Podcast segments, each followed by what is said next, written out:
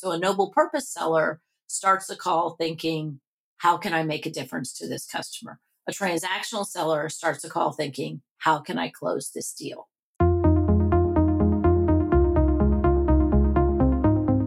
You're listening to Mental Selling, the Sales Performance Podcast, a show from Integrity Solutions. This is a podcast for passionate leaders in sales and customer service who are driven by purpose, not just a paycheck people who want to create broader and deeper connections with customers and their teams by building trust and mastering the critical mental and emotional sides of sales. You're about to hear a conversation from sales leaders and industry experts about what it takes to translate sales knowledge into sales performance. How to change the sales conversation by putting the focus on building relationships and adding value, removing the blockers that keep salespeople from reaching their potential, creating an inspiring learning environment and coaching culture, and ultimately increasing sales achievement and improving customer loyalty. Ready to rise up to the top of your game? Let's get right into the show. Welcome, everyone, to Mental Selling. Thanks for joining us today from wherever you are and whenever you might be listening to this. I'm very excited about today's episode. Today's guest is Lisa McLeod. Lisa is a global expert on purpose driven business and the best selling author of five books, including Selling with Noble Purpose How to Drive Revenue and Do Work That Makes You Proud. She has worked with clients like LinkedIn, SupportWorks, Roche, and Salesforce and is a regular contributor to both the Harvard Business Review and in Fortune and Forbes. So, Lisa, welcome to Mental Selling. Thanks for being with us today.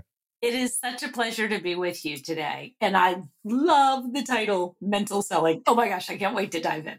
Thank you. So, I first heard you speak at a sales and marketing conference about three and a half years ago now.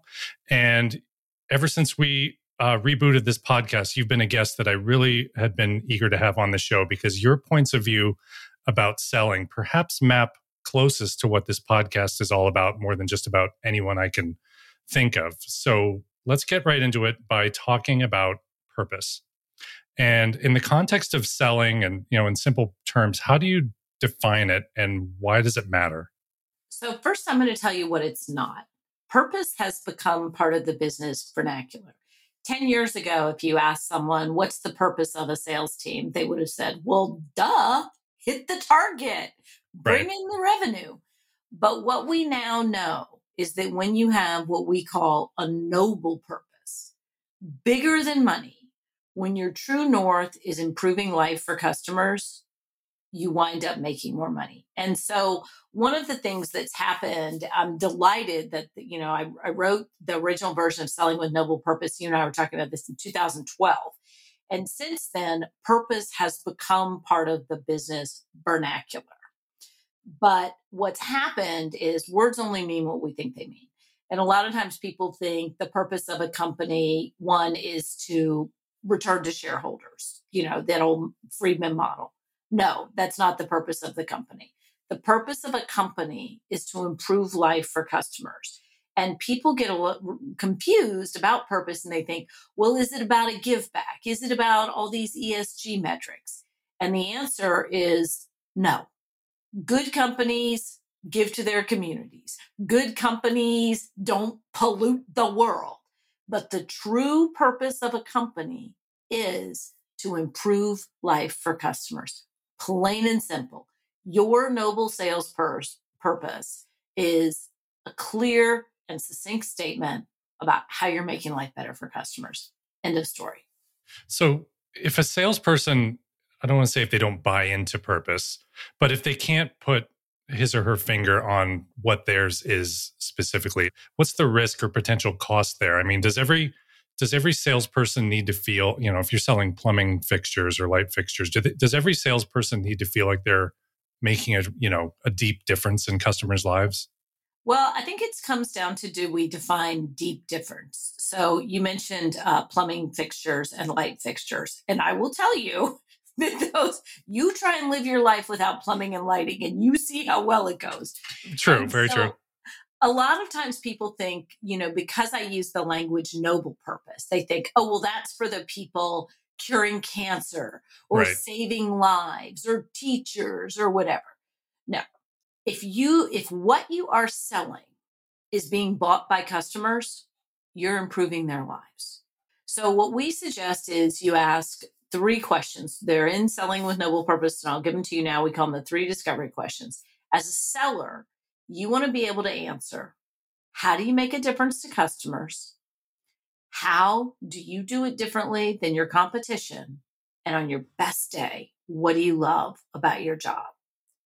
And if you can get clear on those, you will become a more compelling salesperson than that transactional salesperson who's just there to close the deal.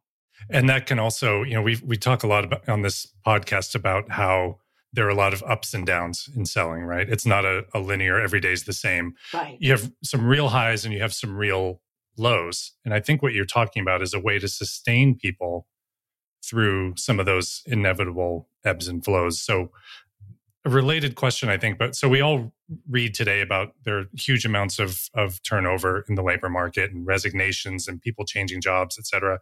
Why do you think salespeople today leave their jobs? So there's two answers. They'll tell you they're leaving their job for more money. What prompted them to be open to looking was they didn't feel an emotional connection to their work. Now, if you're out there and you're working for a toxic boss in a terrible company and you're being underpaid, like let's get real, you need to leave. You got options. You do not need to do this. Yeah. But what we find, people are complex and we have lots of motivations. And there's nothing wrong with being money motivated. When I talk about noble purpose, people think, oh, you don't care about money. I care deeply about money. I, am a former VP of sales. And so the money matters. The money without the meaning. If you're just out there making money and you don't feel like your work makes a difference, your life is going to become very transactional. And so what we find is they both matter. What salespeople want is they want to be able to do both. They want to be able to make money and to know that my work counts for something. You know, I'm going to go back to plumbing fixtures. We had a concrete company. It was one of our most successful clients. Again, you might not think concrete is very sexy. You might not think it matters, but try living your life without concrete. You can't. It holds up half the world, legitimately. And so, what you want is you just want to have a sight line to how your work matters because you see, human beings, once we get beyond food and shelter, we have two fundamental needs belonging and significance. Belonging is I'm part of something bigger than myself, and significance is my individual contribution matters. And we all need that in our jobs. Yeah, absolutely. That's universal. I've read part of your book, which is one of the more interesting parts to me because it, it's a lot of what we talk about at Integrity Solutions. But you talk about, you discuss the nobility of the sales profession and how it's so often, we all know it's so often misperceived as, you know, people's knee jerk reaction to selling is that they're being tricked or mm-hmm. coerced into something. How does purpose affect a salesperson's motivation to succeed? How does their view of what selling is as a profession motivate them? You talk about, you know, the economics of self-interest are are not sustainable. So can can you talk about that? Just sort of that view of of the sales profession and why that matters? Well, I, I'm going to start with a story because I remember a million years ago, I was just graduating from college and I was going to a party at my then boyfriend, later became my husband, but at his boss's house. So he's a couple years older than me. So he was already a grown up, you know, and had a grown up job. Yeah, and yeah. Um, I go to this party at his boss's house. So I'm like really nervous. You know, I'm the youngest one there, going to this party, and I'm a college senior. What does everybody ask a college senior? So, what are you going to do? Have you found a job? Yeah. Well, the week before I go to this party, I get my dream job. I'm going to be a sales rep for Procter and Gamble. And I'm so excited. I can't stand it. I'm super excited about the job. And I'm also super excited that I'm going to be able to say at this party that I had this job. So the boss's wife comes up to me. Oh, hello, dear. And she's like what I call a fancy lady, you know, we're this really nice house. She's like, So, dear, you know, I hear you're graduating from college. What are you going to be doing? And I say, Well, I'm going to be a sales rep for Procter Gamble. I'm so excited. Yeah. And she goes, oh, sales. oh my, I don't know if I could ever do that. And I am so naive and excited about my job that I do not understand what she is saying to me. When she says, I don't think I could ever do that, I think she's saying it like you'd say to like a fighter pilot or a brain surgeon. Right, right. Wow. I don't know if I could ever do that. I'm like, yeah, it's pretty badass, isn't it? Yep, that's what I'm doing. what I did not understand in that moment was what she meant was it's sleazy, it's icky, and I could mm-hmm. never lower myself to do that, Miss right. Fancy Lady. But what I've come to realize is sales is one of the only professions that we allow it to be defined by the people who do it badly. That's a great point. We all know there's terrible ministers, there's terrible teachers, there's terrible doctors. Every profession has a share of terrible people. Mm-hmm. And what the data tells us is those pushy, aggressive people who try to talk people into things they don't want to buy and they don't need manipulative people. They're not the high performers by any stretch of the imagination.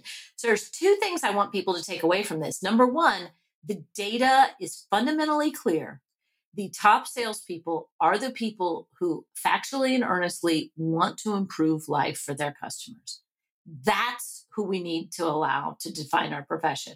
And the other thing that I want people to take in is you don't get to be in commerce or in a capitalistic society and have a disdain for the very thing that makes the whole engine run. So, like this disdain that people have for sales is insane because nobody wants to quit buying things. And I'm not talking about excessive consumerism, but no one wants to run their business without computers or without software. And so the idea that somehow the people selling all the things that make our lives and businesses better are icky is just crazy.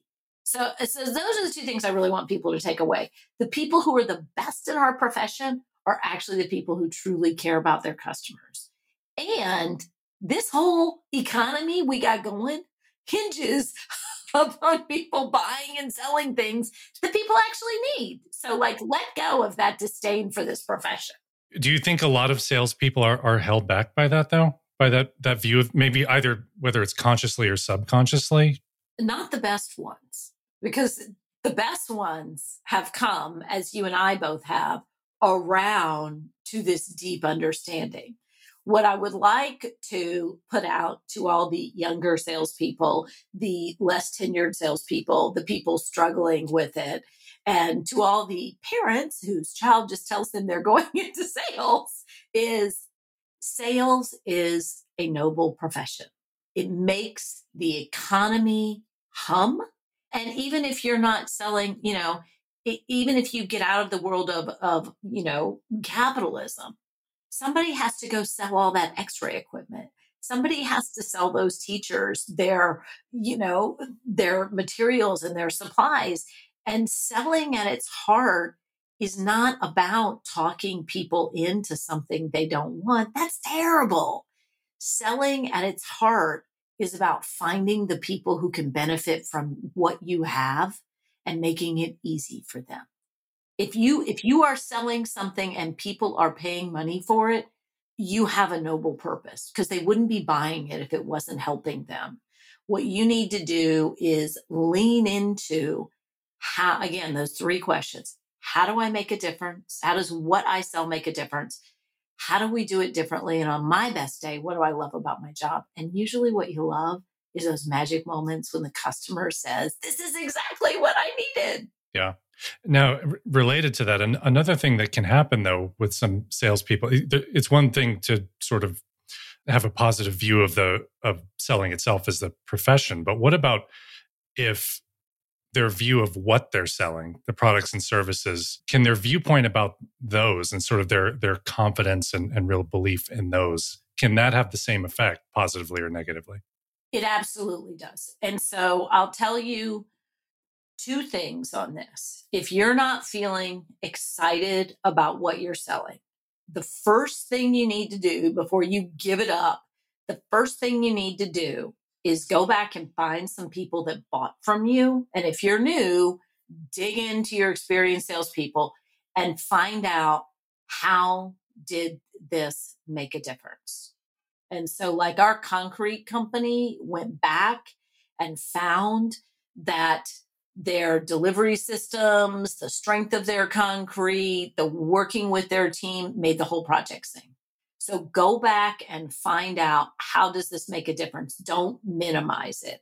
If you're selling accounting systems, if you're selling software, again, you don't have to be changing the world, just helping people in some way. So go back and find out how it made a difference. If you're selling something that's commoditized, really dig into how did my company's delivery of this make a difference? Because what you're looking for is that feeling of significance that this actually mattered.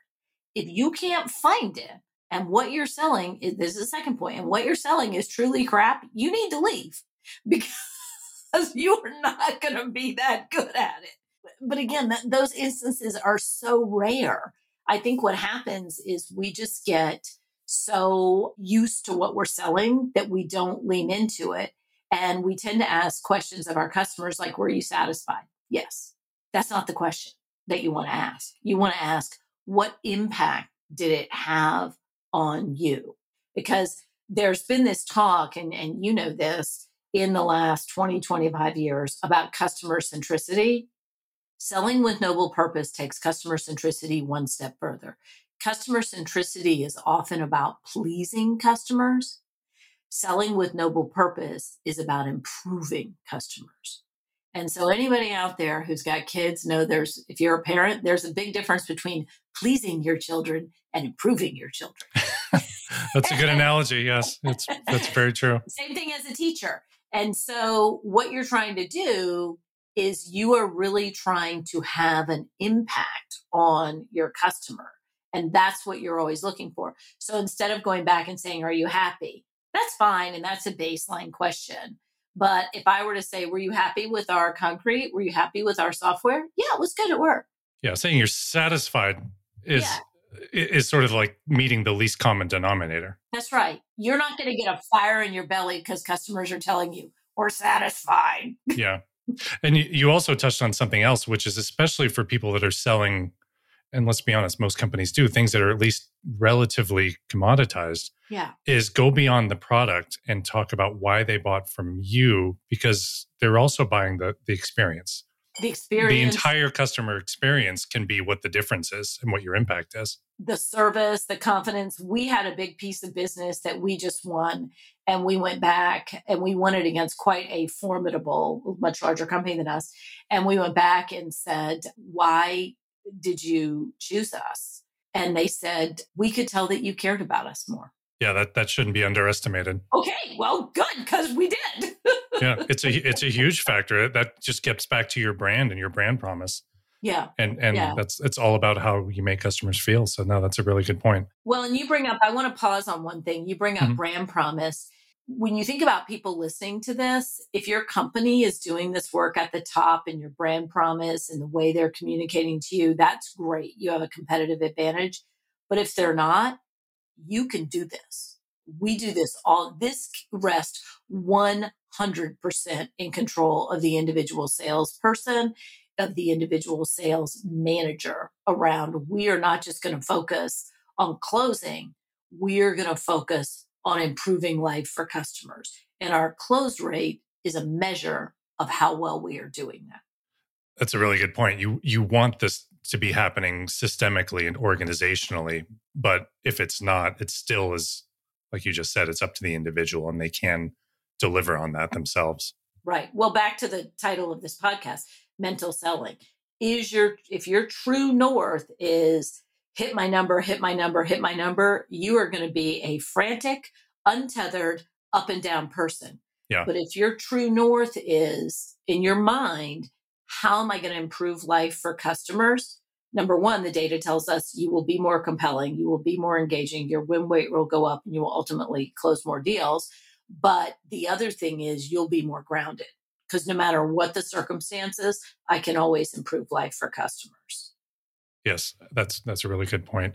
And so, building on that, you know, we're talking about salespeople developing their own their true north and their view of selling as a profession and their belief, in, you know, core belief in the products that they're selling.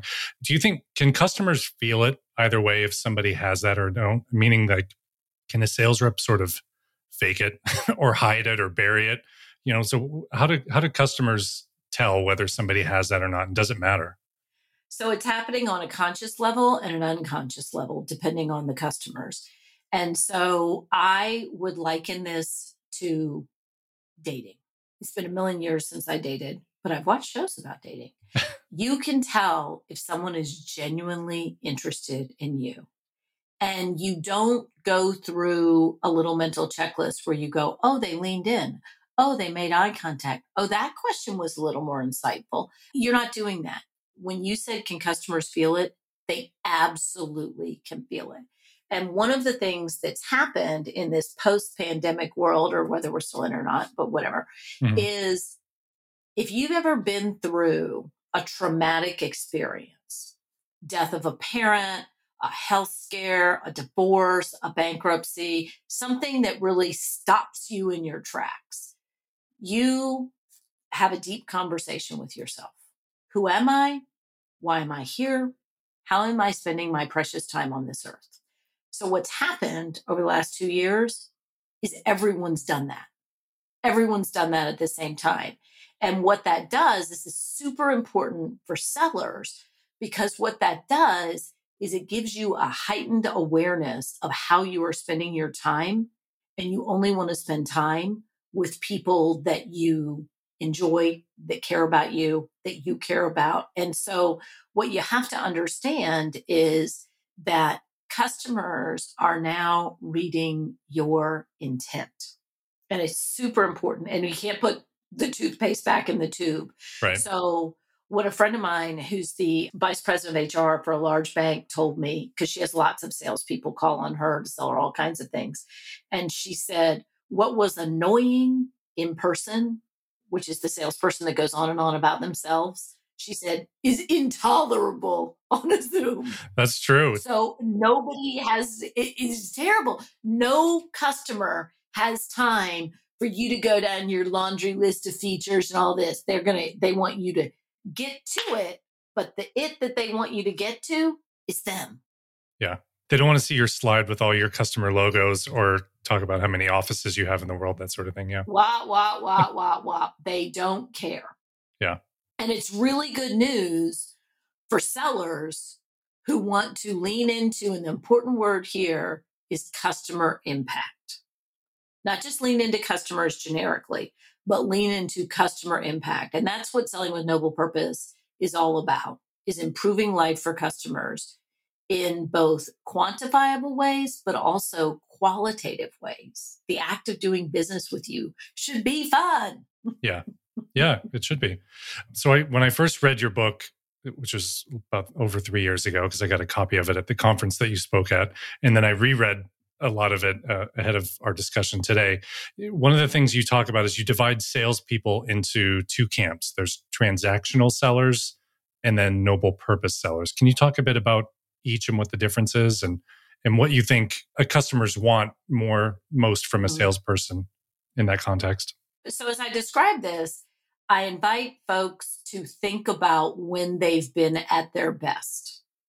And what we saw, we studied a number of sales teams, and that's the what the research bore out was that there were definitely there were actually three camps of sellers there were these noble purpose sellers, there were good performing transactional sellers, and then there were terrible people that did not know what they were doing. So we don't need to talk about those. But the transactional sellers, not a bad person, just trying to make a living and do a good job. But I'll give you a couple of compare and contrast. So a noble purpose seller starts the call thinking, how can I make a difference to this customer? A transactional seller starts a call thinking, how can I close this deal? Questioning shows up in a bunch of different ways. Discovery. A noble purpose seller thinks, I want to understand what this customer is trying to accomplish within the scope of their business. A transactional seller thinks, I need to understand the purchase requirements. When you go into presenting, A noble purpose seller thinks, I need to connect the dots and show the customer how what I have can help them achieve their goals. A transactional seller thinks, I need to show the customer how my product works. Transactional sellers make sales, but they leave it to the customer to connect all those dots. And so what we found was those noble purpose sellers, one, they produced much more revenue. Their win rate was higher. But the other thing is they close bigger deals and they close stickier deals. And it's because instead of asking about purchase requirements, they ask about customer strategic goals. Instead of talking about product features, they talk about customer success and how the customer's life and business will be better. And so there was a distinct difference in orientation, but where it came from, back to mental, it came from a mindset of why am I here? And those transactional sellers, again, good people trying to do a job, make a living. I am here to close business. And those noble purpose sellers, I am here to improve life for customers. And everything flowed out from that. That's really good. That's a that's such an important sort of again way to keep people centered. Centered. That's a really good phrasing. Yeah. In in every customer conversation that they're having. I don't know if the, this is more like a story I wanted to share to get your mm-hmm. reaction to more than a question, but something that resonated for me in the book. I went through it and there was a chapter titled Why Profit is Not a Purpose. And it immediately yes. took me back to earlier in my career, quite a while ago. I, I had a job years ago where I worked for the CEO, who was a great guy. He'd been with the company for many years. He'd been the CEO for, I don't know, nine, ten years. Highly respected, very well liked uh, he was a catalyst for the company's positive culture. And you know, on very good terms, he just had found something else he wanted to do and he was leaving the company. And when he left, and the company was owned by a parent company, when he left, on again on good terms the interim ceo came in to an all company meeting and stood up in front of the room and very forcefully opened the meeting by saying let me be really i, I still remember standing there watching this. Let me be really clear. Your mission looking around at everybody in the room your mission is to deliver profit to parent company x. Mm-hmm. and that juxtaposition of what people's experience had been in the company from a leadership standpoint you could see yeah. in the moment you could see the energy and feel it drain from the room. And i remember looking around and literally looking at people's faces and thinking she's going to leave he's going to leave. She's out of here. And in the months ahead, many of them were. They left. And so what what's your reaction to that when when companies sort of drive down that like we're here to make profit as your as your purpose, you know, trying to make that their purpose? So here's what I would say. Here's what that CEO said. And it might have been a very well-intended person that has a lot of pressure from their board, from whoever. So I'm not making a moral judgment here.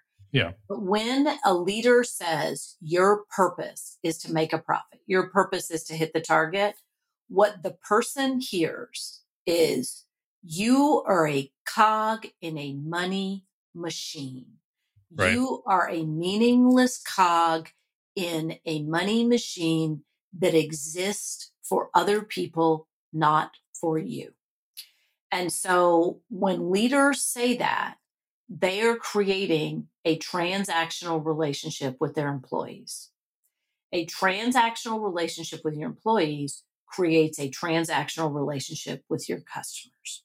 That's a great way to put it. And you've got to really understand that. If you want customer loyalty, if you want to be differentiated in the marketplace, if you want your customers to stick with you and not put it up for bid every year, that starts with the conversation that you are having with your employees. And so, but leaders will say, but my board, eh, how I ended up working with boards and CEOs was because I started working with salespeople and they all said, but my manager, my manager, she's here, she says it's all about the money. So I started working with sales managers. They go, but the chief revenue officer, the chief revenue officer. So I started laddering this whole yeah. thing back up. And so what I will tell you is as a leader, you are required to hit your numbers.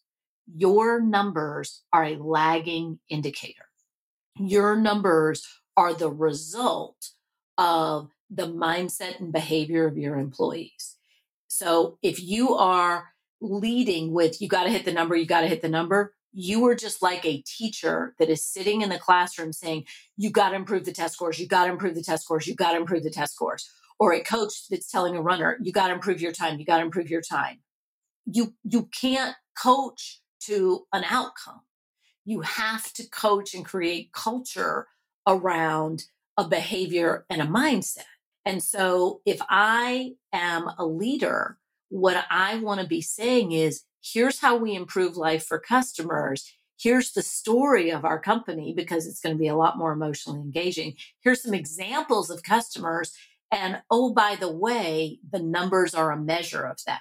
I think that's a really good point. I've, I've always believed that revenue is a lagging indicator for so much that's going on. Of course, it is in, in sales. And, and your the teaching analogy is good because my wife is a teacher, and it's the same sort of thing. The the sort of state tests that students have to go through, those are a lagging indicator of what's been going on for the previous six nine months, right? Right. Yeah. And so imagine the difference because we've all been in school, even if we don't have kids.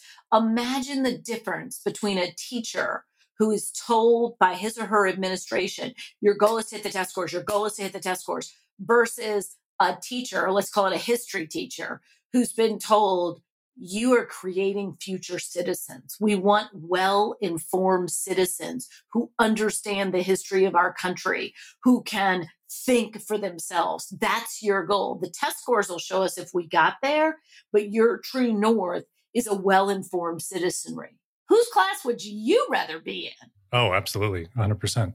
Yeah, and that and that's what leaders have to understand. In Selling with Noble Purpose, we use an example of monster.com and this is all public record. The exact same thing happened there that happened to you. They had leaders who said, "We're going to help people find better jobs. Woohoo, we have a purpose." And they shifted to a leadership that said, "We're going to be about the numbers." Yeah. And what happened was for the first six months, they had better numbers. Well, what happened in the couple of years that followed? They basically became irrelevant. Irrelevant. They were out innovated by LinkedIn. And so if yeah. you're there and you're that leader saying your purpose is to hit the number, you might as well put a sign on the door that says innovation dies here. Yeah, because it also it it emphasizes that short term the short term short term thinking this week, this month, and nobody you compare two teams. One team is saying how can we make a difference to customers? The other team is saying how can we hit our quarterly targets? That first team is going to be the more innovative team. Pivoting a, a bit one of the and you touched on this a little bit before when you were talking about the customer experience when they're on zoom calls. What do you in your opinion what's the impact been of for most salespeople being fully remote the past couple years and it could because in some cases that wasn't much of a change for some people but in a lot of industries a lot of roles, it was a drastic shift that happened overnight. What's the impact been of that? So, a couple things. First thing is, a lot of extroverted salespeople realized they didn't actually have that many friends. their lives have been filled up with going out with customers, entertaining customers, being in the customers' offices. So there was a little bit of a reckoning on that. Yeah. I've just seen some new data about salesperson loneliness. And um, I'm going to do a piece on this. And it basically says when then salespeople became lonely, they became more awkward and they started overspending on customers just to get a social connection. but what's happened now, a lot of people who were in person, salespeople, have gone remote. And one of the things that you've got to understand is for a lot of industries, it's going to stay that way. Yes. And it's not the seller's choice, it's the customer's choice. Yeah, the example we talk a lot about there is in like medical device and pharmaceuticals, right? They yeah. those salespeople were used to that drop-in culture of just showing up at the doctor's offices. And not only did that end on a dime two years ago, but it's not coming back. No, I was in the doctor's office the other day and I looked around and I was like, where are all the skinny, good looking people? Oh, right. The pharma reps aren't here anymore. um, oh, this is just all the patients, all the normal people. But one of the things that you have to understand as a seller, if you are in this virtual environment, is uh, well, a couple things. Number one, 90% of your customer's journey has been online. So they, and it's without you and that's not a bad thing. They have looked at your product, they've looked at your, in most cases, they've looked at mm. everything in advance. And so when they've decided to give you their time, litmus test this, but in most cases, they're already up to speed on your company. And when yep. they're giving you their time, it's really precious. And the good news is if they're giving you their time, they're probably really serious. Yeah. So if you're getting on a Zoom call with somebody, this is a good prospect. You need to understand that. But the other thing that you have to understand, just as they have done their homework, you better do yours. And by your homework, what I mean, there is no excuse. I don't care what you sell, especially if you're B2B, you need to know what this company's goals are. What are they trying to accomplish over the next year? Who is their senior leadership team? Who is this person you're calling on? What is their role? You should know all that before you jump on the call. Yeah, what have they been saying in the news? That sort of thing. Yeah. Right. You, there's no excuses. You need to know all that. And so if you are booking back to back to back calls with no time in between, you're doing yourself and your customers a disservice. If you do nothing else, cut your calls from 30 minutes to 25 or an hour to 45 and give yourself that time. And and then the other thing that you need to understand about this Zoom situation is your intent became more apparent.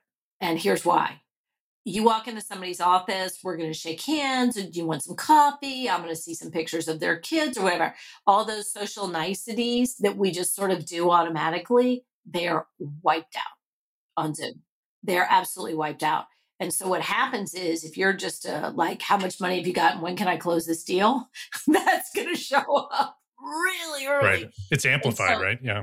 Yeah. And so one thing that we coach sellers to do is if you're in a first call or an early call, make sure you've done your homework and make sure you have some questions to ask that customer. And you all teach this that have to do with their strategic intent. You know, I see you all are going into three new markets that year. How's that going to affect you in your role? Like you have got to start that call off where the focus is on the customer because a lot of customers are coming to the call going, "So what do you got?" They'll they'll prompt you to a show and tell just because they don't know what else to do. So you've got to be really planful so that you can make that call about them instead of just about you.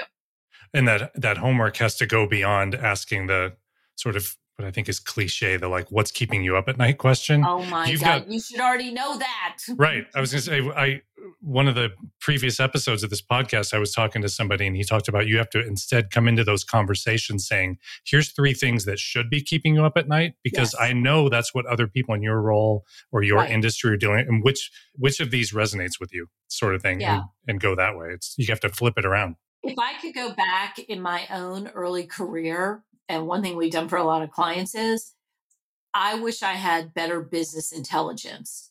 And what I mean by that is you should know if you've got three typical buyers, if your buyers are CMO, head of HR, sales enablement, strategy, mm-hmm. whoever your buyer is, you should know the compelling hot issues for a person typically in that role. Like you should know that so that you can say, you know, you and I have probably both dealt with chief revenue officers. So, challenge for chief revenue officers now is the economy's opened up, very high targets that they have to hit, and they have to keep their people emotionally engaged and not quitting. So, like, I better be really fluid in how to do both of those things before I jump on a call.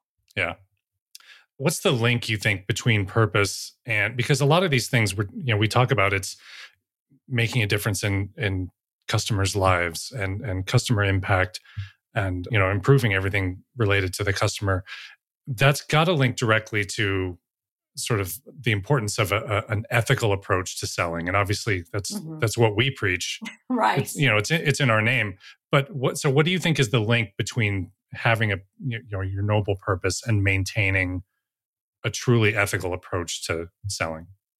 Your noble purpose is about how you improve life for customers, and it should lead you down the path of ethical selling.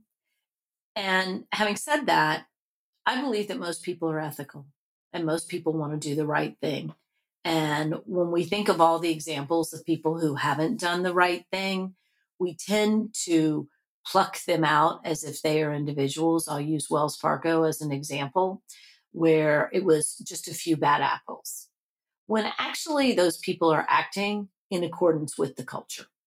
And even the people at the top of the culture might not have been bad people. They didn't say, go invent a bunch of accounts and, and ding the customers for all this. But when you think about ethical selling, when your true north is hit the numbers at all costs, you open up the door for even people who normally might be ethical to cut corners. And and I'm sure there's some awful people in the world. We know that. But what I see is the majority of people are just trying to do a good job, make a living. And when you create a climate that says hitting the numbers is everything, you might take a normally ethical person who doesn't want to lose their job because they want to provide for themselves and their family, and they might start going on that side. And so the real onus is on every leader to say, we're here to improve life for customers in ways that are ethical. And every onus is on the individual to say that. I, I remember I worked with someone who's one of the best customer service people I've ever worked with. And she told us about this other company that she worked for where they would tell people they had this lie that they would say. They would say they had a fire in the factory when orders were late. And she said you had to write down who you said that to so you didn't use the story more than once. And it was interesting because I had two years of experience of this being the best customer support person I'd ever had. But when she told me that story and I realized she was part of it, and she's only 25 years old when she was part of it, I kind of changed how I thought about her. And and and she was super nice and she was very young and doing it at the direction of her leadership. But what I but what I gleaned from that, and I wasn't much older myself, is whether you know it or not, people are watching how you conduct yourself. And most people give others the benefit of the doubt. Most people assume people are honest. Most people assume that people are have good intent. But when you reveal something different than that, people will not take it as an isolated incident. It will become what they think of you. That's a really good point. Yeah, that they're they're not going to just dismiss it. They're going to take that as, as, as a one off, right? Even if it was a one off, they'll right. say, "Oh, I must not have really known him or her." And right. so what we find is, and most of our clients that most people that call us when I work with senior teams, they already have a purpose. It's either implicit or explicit. We're trying to help them elevate it and bring it to life with the sales team. But having said that, I have worked with a couple of places, three in fact, where things had gone sideways in a really bad way. And a leader either had to fix it or a new leader came in and said, We have got to fix this. And what a noble purpose does for you is it gets everyone in your organization focused and aligned around the same true north and it tends to inoculate you against those individual bad behaviors. And if you have them they are in fact outliers. They're not a product of your culture.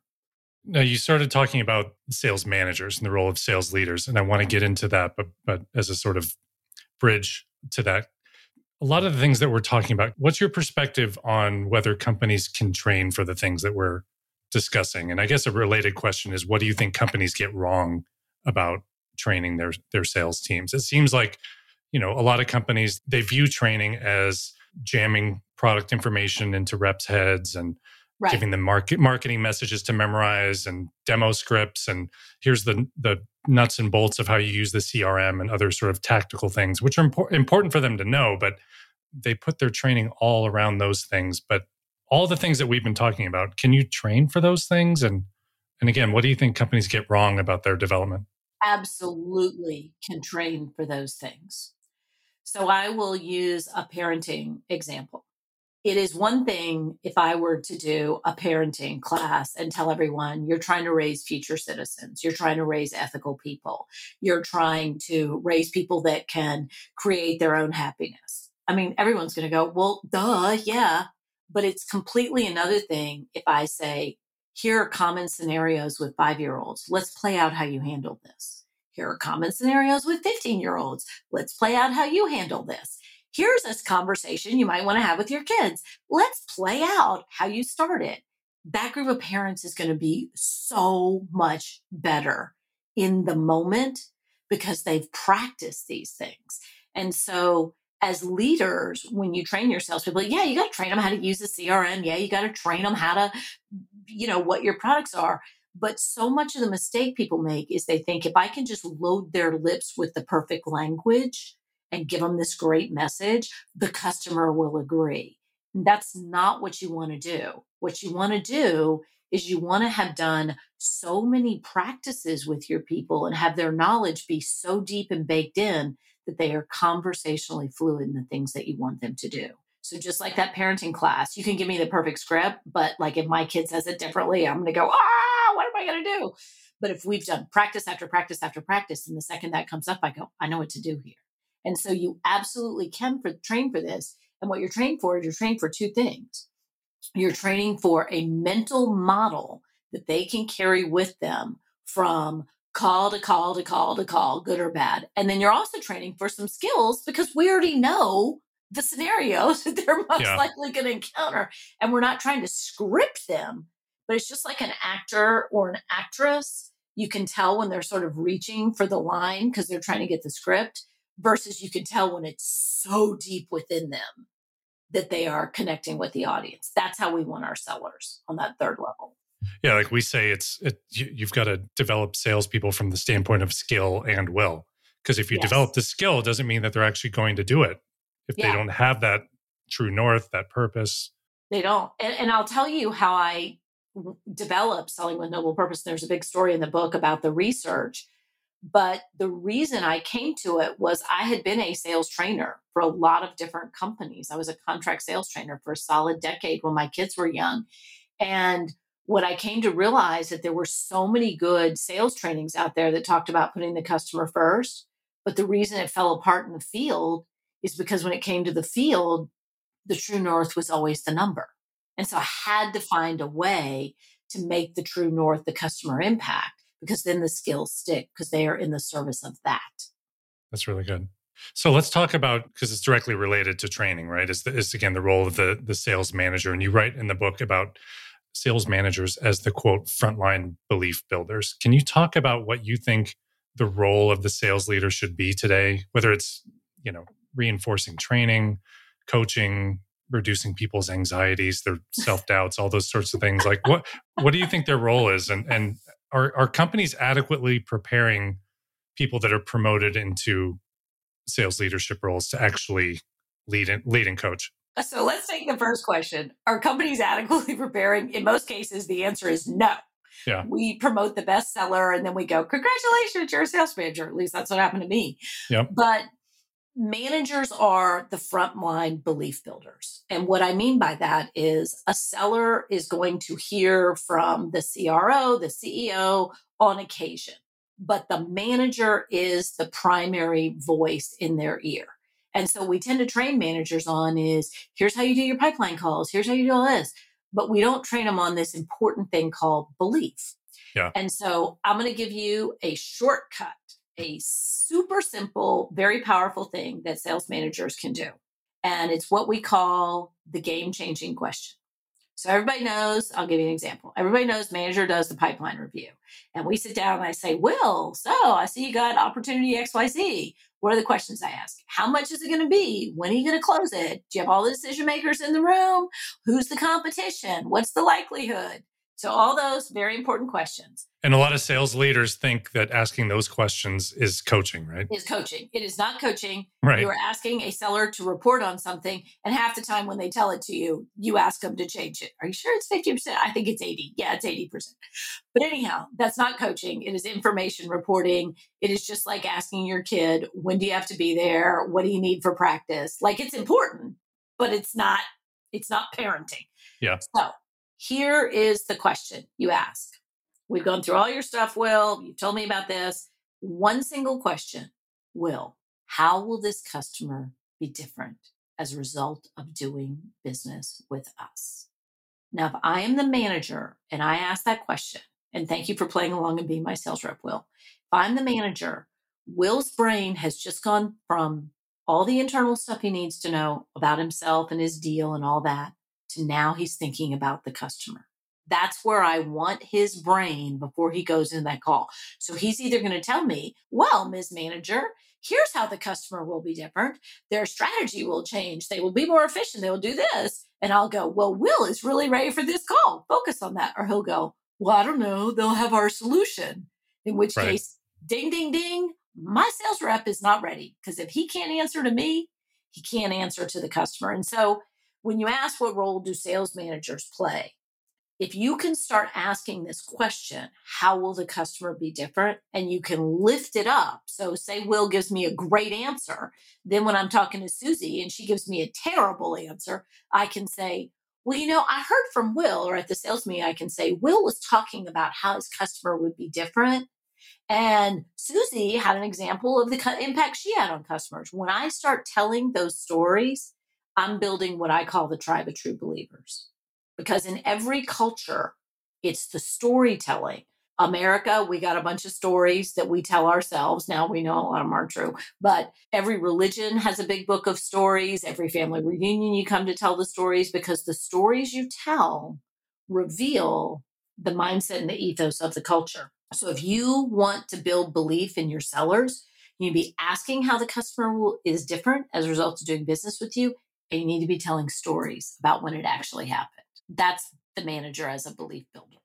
And I love that that question. I remember reading that in, in the book because it's not only a sort of a litmus test for the salesperson and whether they're prepared, but it can also be a rallying cry yes. for the rest of the organization if you share that. People that are even in not, they might be in customer support, customer service, operational marketing That's roles, right. whatever it might be. It's really helpful for them to understand that too. And I think the other thing is it it helps you understand how to engage with the customer before you win the deal and after. Yes. Right? Because the relationship goes further than just that win. Than and a win. Look, and yeah. so the how will the customer be different not only creates a compelling story for your seller to talk with the customer about, but to your point, customer success, it should be in your marketing. The whole ethos of your company should be lined up around that. And what we say in an ideal world the company has a shared noble purpose that everyone knows and understands, which is about how you make a difference to customers. Each person can draw a direct line from their job to how they make a difference to customers.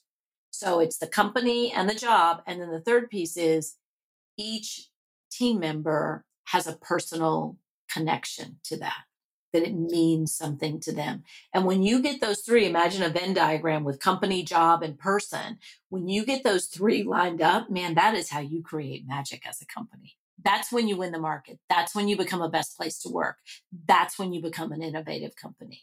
Uh, so we believe strongly, and we talked about it on other episodes of this podcast, that a salesperson's ability to ask good questions really makes or breaks an opportunity, right? Especially early on, building that credibility and trust, not walking in with your PowerPoint showing, you know, all your locations and customer logos and not asking them what's keeping them up at night, that sort of thing. But so what are you, from your perspective, what are some questions that salespeople should be asking customers more of? Like what do customers want to be asked? And just important, just as importantly, how do you get salespeople to actually to actually listen to to the answers and, and, and engage in dialogue instead of just thinking about what the next question is. Right. So you've asked two questions. I'll answer them both. So in terms of what should you be asking about? If you, you should be asking, I'll give you one broad brush example about how the company's strategy and goals, and you can find this on the internet, whatever their CEO said, if you're not calling on the CEO, how those are going to play out with your buyer. And by that, I mean, so your company is trying to do XYZ. What's your role in that, Will? How will that affect you and your department, Will? What impact will that have on you? you? That's the kinds of questions that you want to be asking, which are not those, so what keeps you up at night? Like salespeople figured that out 25 years ago. Buyers don't want to hear it. You're getting to that but you're getting to that in a much more skilled way because what you're doing with a question like that you've got this initiative to do xyz as a company or i know your market has suddenly become very competitive you're revealing i've done my homework and then you're asking the customer to think deeply about how the larger issues are affecting them in their job. And oh, if they don't know, you might need to try and ratchet yourself up a notch or two inside the company. And so that's the kinds of questions that you want to be asking of your buyer. And then I said there were two parts and I forgot the second part because I got so into the first part. How do salespeople actually listen to, to the okay. answers to the questions that they're asking? So here I'm going to use a marriage counselor example. Imagine we go to a marriage counselor and I'm married and I've been married for a million years and I'm married, I'm a woman and I'm married to a man. Okay. So you need to know that important intel here. If the marriage counselor says, you all need to ask each other more questions. You need to be more interested in each other. You need to really listen to the answers. Both of us will go, Yes, we do. We are going to do that. Yes, we are. But then in day to day life, we might forget. So imagine instead if the marriage counselor says, Next time you come back here, I'm going to ask you, what was your partner's week like? What are they worried about most right now? What are the most important things going on with them? I'm gonna go, oh shit, I don't want to look bad in front of the marriage counselor. I better get the answers. so, how do you get sellers to listen more? Is you, the leader, and we've got five prompts that we use. You, the leader, consistently ask, what's going on in this customer's environment? What are their biggest challenges? What are they trying to accomplish within the scope of their job? What does success look like for them? What does lack of success look like for them? You, the leader, are always asking your seller those questions about that deep customer intelligence. If your boss is not doing this, you need to ask them of yourself. And one thing that really helps sellers is if you have a 30 minute call, 45 minute call, just make a mental note whatever time you started, what's the halfway mark, and say, I'm going to talk about myself after the halfway mark. Mm, that's good tip. Super yeah. simple. That will give you the space to relax and say, in the first half of this call, I'm going to find out as much about them and what's going on with them and their goals and initiatives as I possibly can. And you need to have some confidence that whatever they reveal, you'll be able to connect to it because you probably will if you're talking to the right buyer. And again, it, uh, it, it's all it all goes back to the the question you talked about earlier of focusing on how will this customer be different as a right. result of doing business with us, right? Right. So I want to spend at least half my time, especially in those early calls, maybe more, leaning in saying, I want to figure out where this customer, this buyer, this company, where they're going, what they're trying to accomplish, the larger scope of things, what the compelling issues are, because they wouldn't be talking to me if they didn't already think that in some way I could help them.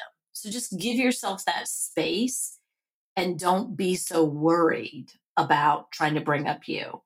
Like if you, it's it's almost like speed dating, which used to be popular, where you have like 15 minutes or seven minutes. If you spend the whole time talking about yourself, you're probably not going to get another date. Well, and and and the last point I'd make on that is it goes back to what you talked about before, which is and and this is around the importance of your brand and and marketing leading up to the call because all that stuff is available to the customer. And they wouldn't be on the they wouldn't be on the phone with you to begin with or on a zoom call to begin with if they didn't find all that stuff about you and find you credible. Yeah and so you can it doesn't have to be awkward. They'll go so what have you got for me? I'm real interested in your xyz say well i am delighted to hear that. If we could spend a couple minutes i've done some homework and know a little bit about you. But if we could spend just a couple minutes, I got a couple questions for you, that would help me direct my comments. So, I mean, you pivot just like that and you say, So, you guys are trying to do XYZ. strikes me that someone in your role is probably worried about blah, blah. If I was talking to a chief revenue officer, I'd say, I see you guys have some really aggressive sales goals. Someone in your role is probably got a lot of pressure on them to deal with that, but they also need to keep their sales team happy and emotionally engaged. How are you dealing with that? We're going to have a good conversation from that point on. Yeah, much more substantive. Right. And and the truth is, I really want to know. It's not some you it's know, Mickey Mouse question that I'm asking to hope that they say this. I really want to know. And if they go, oh shit, I've never thought of that, or oh, let me tell you about it. either way, I can deal with the answer because I can probably help them. Yeah. So we're just about at the end of our time. I wanted to wrap with one uh, last question for you to get you know something practical uh, in addition to everything you've already given that people can take away as people listen to this and they think about like all right what's my What's my purpose? What's my true north? Right? What are some questions that salespeople should ask themselves to help them create their own? I mm-hmm. think, as you call it, their own purpose statement. Yeah, noble purpose statement. Noble purpose statement. And it's noble because it's in the service of others. So the first thing I would say is don't put too much pressure on yourself. Don't feel like it's forever. And, and I mean, if you want to go off and, you know, hike in the wilderness for two weeks and, and do some soul searching, have at it. Now's a good time to do that. But if you want to make better sales calls this afternoon, here's what you can do and it's in the book, you ask yourself the question how does what we sell make a difference? And keep pushing yourself. What if we didn't do it? What if they didn't have it? What happens when it works really well? Really search and say, what's the ripple effect? How does what we sell, how do I make a difference? Then ask yourself that second question. How do we do it differently? And you may have some innovation that's completely different, or it may just be we care more and then really reflect on your best day. What do you love about your job? And I guarantee you, you may go back to some of those days when you scored the big sale and got the big commission. I will also guarantee you that part of that was knowing that you made a difference. Because once we get beyond food and shelter, people want belonging and significance. And so it doesn't matter who you work for at this moment in time, doesn't matter what your leadership is doing when you can create a narrative for yourself that you reset against how you make a difference and how you do it differently and what you love about your job, the data tells us that you will close more sales, you will forge stronger connections with your customers, your win rate will go up, your customer retention will go up. But here's the other thing you'll be happier because you're going to show up for work every day, no matter what. You deserve to enjoy it and it's the difference between being that exhausted, kind of tired at the end of the day, where it was just a rat race, versus what I call the good tired. When you're tired at the end of the day, but you know you did something that mattered. You know you accomplished something. Yeah. So this has been excellent. As I said at the uh, at the outset, Lisa, I was eager to have you on this show because I really have felt like your point of view about selling maps closest to what this this podcast is all about, and I think that's um, that's proven out over the last hour. So I hope everybody that has listened to this uh, enjoys it and takes some some really practical and, and important things to heart that they can they can do around this. You can find Lisa and connect with her on uh, LinkedIn, on Twitter. Her Twitter handle is Lisa Earle McLeod. That's Lisa E A R L E McLeod M C L E O D. And her website is. That's McLeod and more, M O R E dot com. Uh, again, you can connect with her on, on LinkedIn. And of course, the book, Selling with Noble Purpose, you can get wherever you get your books from. Nice. Lisa, thank you so much again for being with us today. It's been such a pleasure. I have long admired your company and what you've done. You were early, early, early on sales has integrity in a noble profession. So it was, I was really delighted to get the invite. Now, I'll tell folks I appreciate you sharing where you can find me. If you follow me on LinkedIn, we post tons of video content and it's free. So, so follow me on LinkedIn and get the Work on Purpose newsletter. They're both free and it's super easy. Excellent. Well, thank you again, Lisa. Thanks to everyone for listening to us today. Uh, I'm Will Milano with Integrity Solutions. We look forward to having you join us for our next episode a couple weeks from now.